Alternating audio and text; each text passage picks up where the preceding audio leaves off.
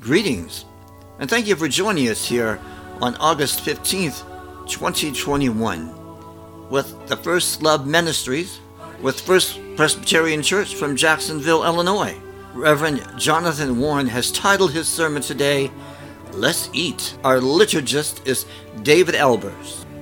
Special music titled Ticket to the Kingdom is performed by a quartet, including Stephen Doss, Hunter Holloway, Gabe Kurt, and Miles Leonard. Our gospel reading for today comes to us from John 6 51 through 58. Our scripture reading is from Genesis 18 1 through 10.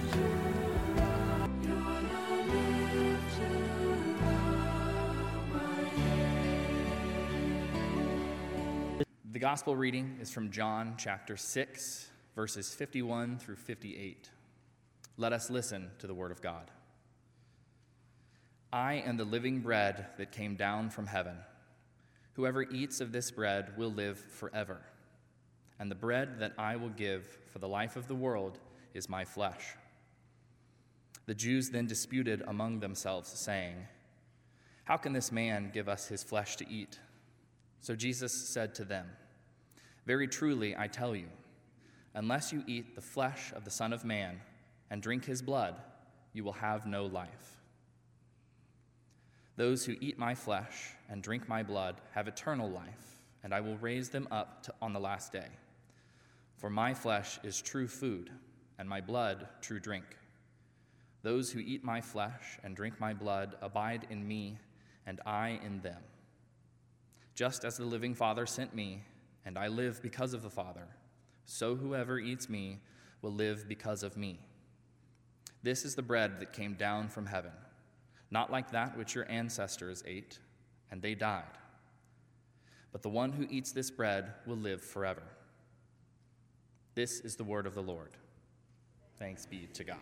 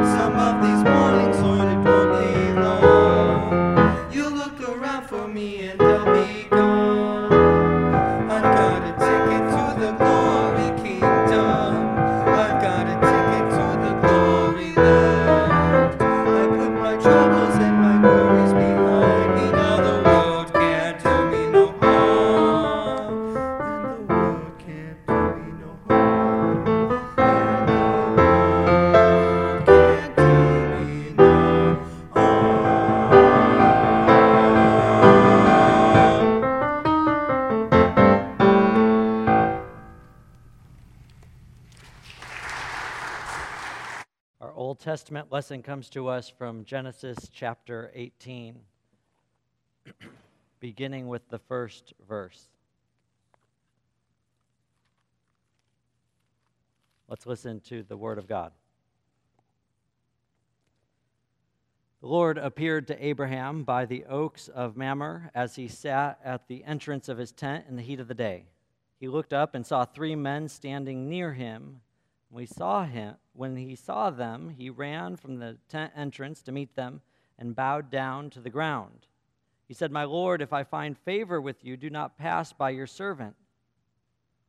Let a little water be brought and wash your feet, and rest yourselves under the tree." Let me bring a little bread that you may refresh yourselves, and after that you may pass on, since you have come to your servant. So they said, Do as you have said. And Abraham hastened into the tent to Sarah and said, Make ready quickly three measures of choice flour, knead it, and make cakes. Abraham ran to the herd and took a calf, tender and good, and gave it to the servant, who hastened to prepare it. Then he took curds and milk and the calf and that he had prepared and set it before them, and he stood by them under the tree while they ate. They said to him, Where is your wife, Sarah? And he said, There in the tent. And one said, I will surely return to you in due season, and your wife Sarah shall have a son. And Sarah was listening, the tent entrance behind him. This is the word of the Lord. For the last few weeks, I've obviously been talking about food. I think it must be on my mind a lot. But author Anne Lamott shares this tip. I've helped some of the sturdier women at my church get healthy, she says, by suggesting they prepare each meal as if they had asked our beloved pastor to lunch or dinner. They wouldn't say, Here, Pastor, let's eat standing up in the kitchen. This tube of barbecue Pringles is all for you. I have my own. And then stand there gobbling from their own tubular container. No, they'd get out pretty dishes and arrange wonderful food on their plates and set one of one plate before each place at the table, a plate filled with love, pride, and connection. Now, imagine if we treated every meal, even if it's just for ourselves, as though it were for a special guest. Not just the pastor, someone special in your life.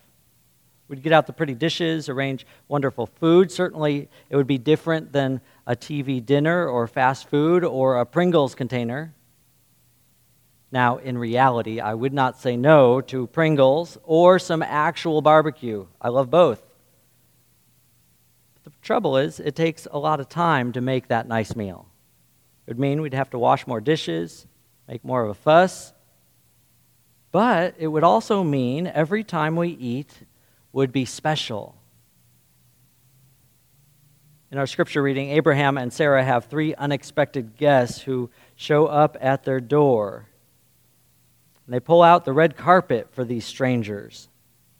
They share them with fine hospitality. Sarah bakes cakes. They kill and prepare a fatted calf. They provide milk and curds.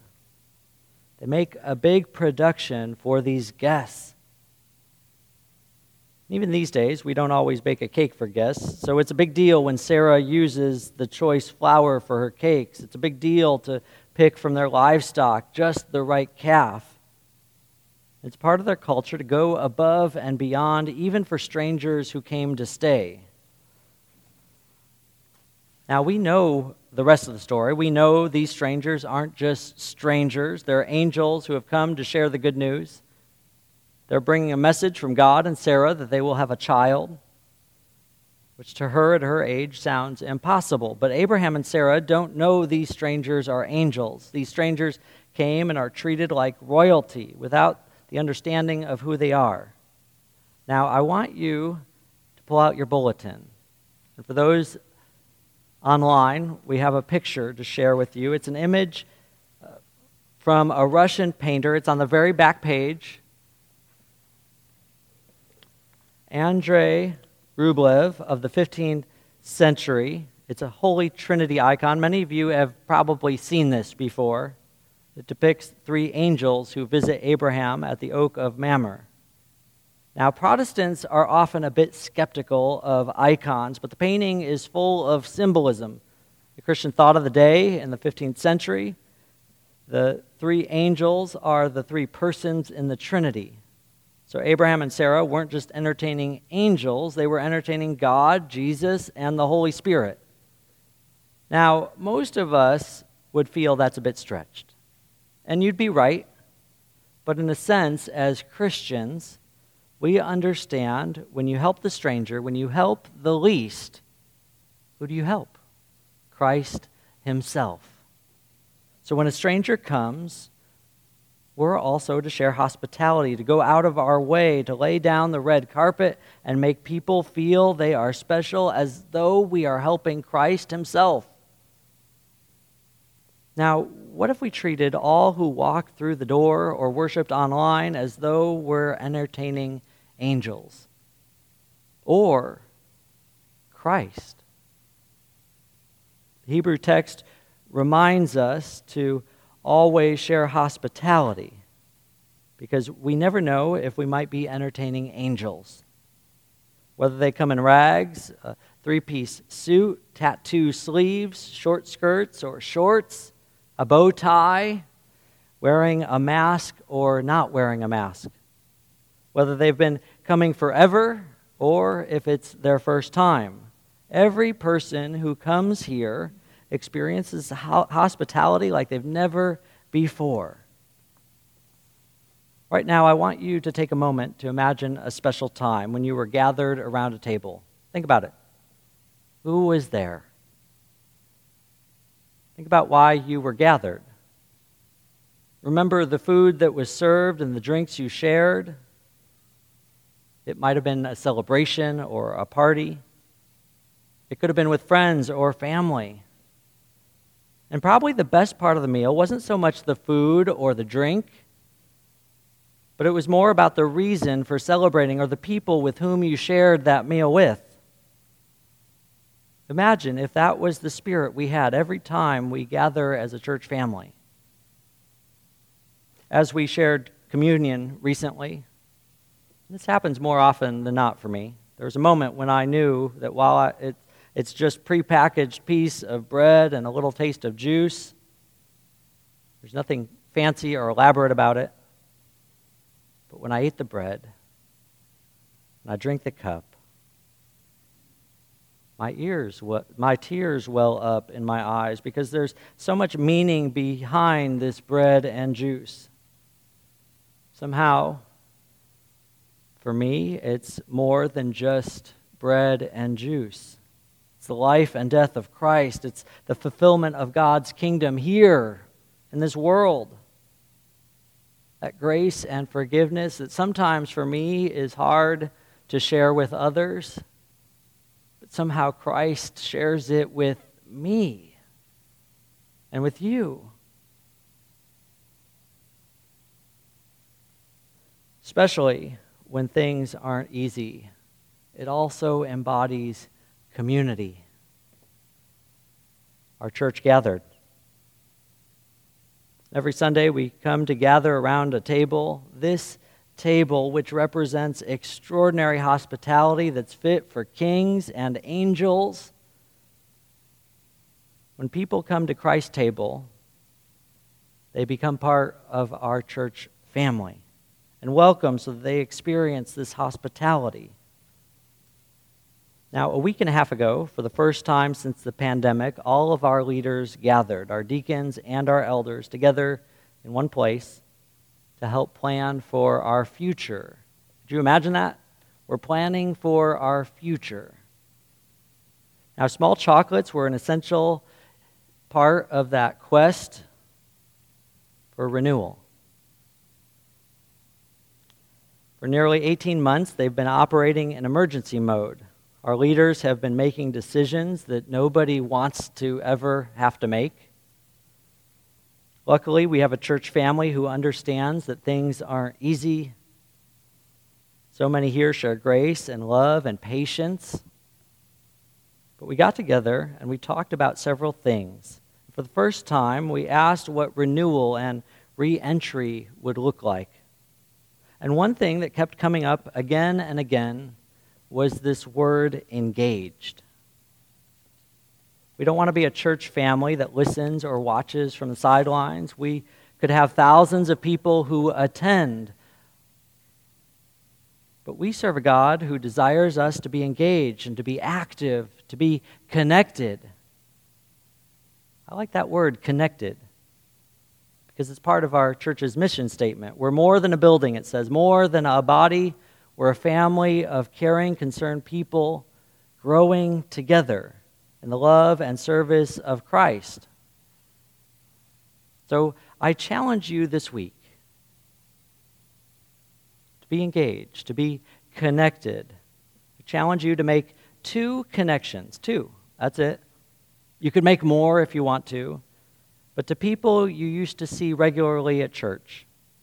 Maybe they sat next to you, or maybe you shared uh, coffee and donuts together in the lounge. Maybe you worshiped on the far side of the other part of the sanctuary. People you used to see regularly at church, but you haven't heard from or seen from them in a long while. There might be folks who have fallen through the cracks, and in this pandemic, those cracks don't seem to be slowing down anytime soon. I encourage you to call them or to send a handwritten note. Maybe send some chocolate, share hospitality in some way. And for those who are new to us, connect with someone new. Send a private message to someone that's commented online, or simply say hello you can tell them I told you to. As a response to God's extraordinary hospitality, we want to share hospitality that God shared through those angels. So that we might treat everyone who comes here in person and online with the kind of hospitality that's fit for angels and fit for Jesus. That's our challenge this week to connect and share hospitality with at least two people to be engaged, to be active, to be connected with our church family. And my hope from that, and I think Christ's hope from that, is it only grows from there beyond our church family. The church is more than a building, more than a body. We're a family of caring, concerned people growing together in the love and service of Christ name of the Father, and of the Son, and of the Holy Spirit. Amen. The congregation and visitors can now enter through the east or north doors. Our in person service starts at 10 a.m. We do, however, ask that you keep your mask on while moving about in the building. In the sanctuary, there are two sections one for vaccinated and one for unvaccinated individuals. The ushers will guide you to the section of your choice. Those in the vaccinated section can now sing without a mask. Join us at www.facebook.com slash firstpresjax slash and join our Monday First Pres Jacks community group, which meets at 7 p.m. every Monday.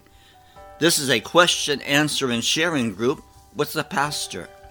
This is a private room, and you will be asked a few questions before entering to make sure you are a human and not a robot. Presbyterians with a Purpose is another program available at the First Presbyterian Church of Jacksonville for individuals needing to contact someone during these challenging times of the pandemic. You can visit that link, just visit our homepage and find the link for Presbyterians with a Purpose. We also offer a Sunday live service starting at 9:55 a.m. You can visit www.firstpresjax.org slash donate and make your contribution there, or send contributions to First Presbyterian Church, 870 West College, Jacksonville, Illinois 62650. You also can contribute to your bank using Bill Pay. If an account number is needed, please use 870 870 870. Our phone number is 217 245 4189. Our email is office at firstpresjax.org. That's office at F I R S T P R E S J A X dot O R G.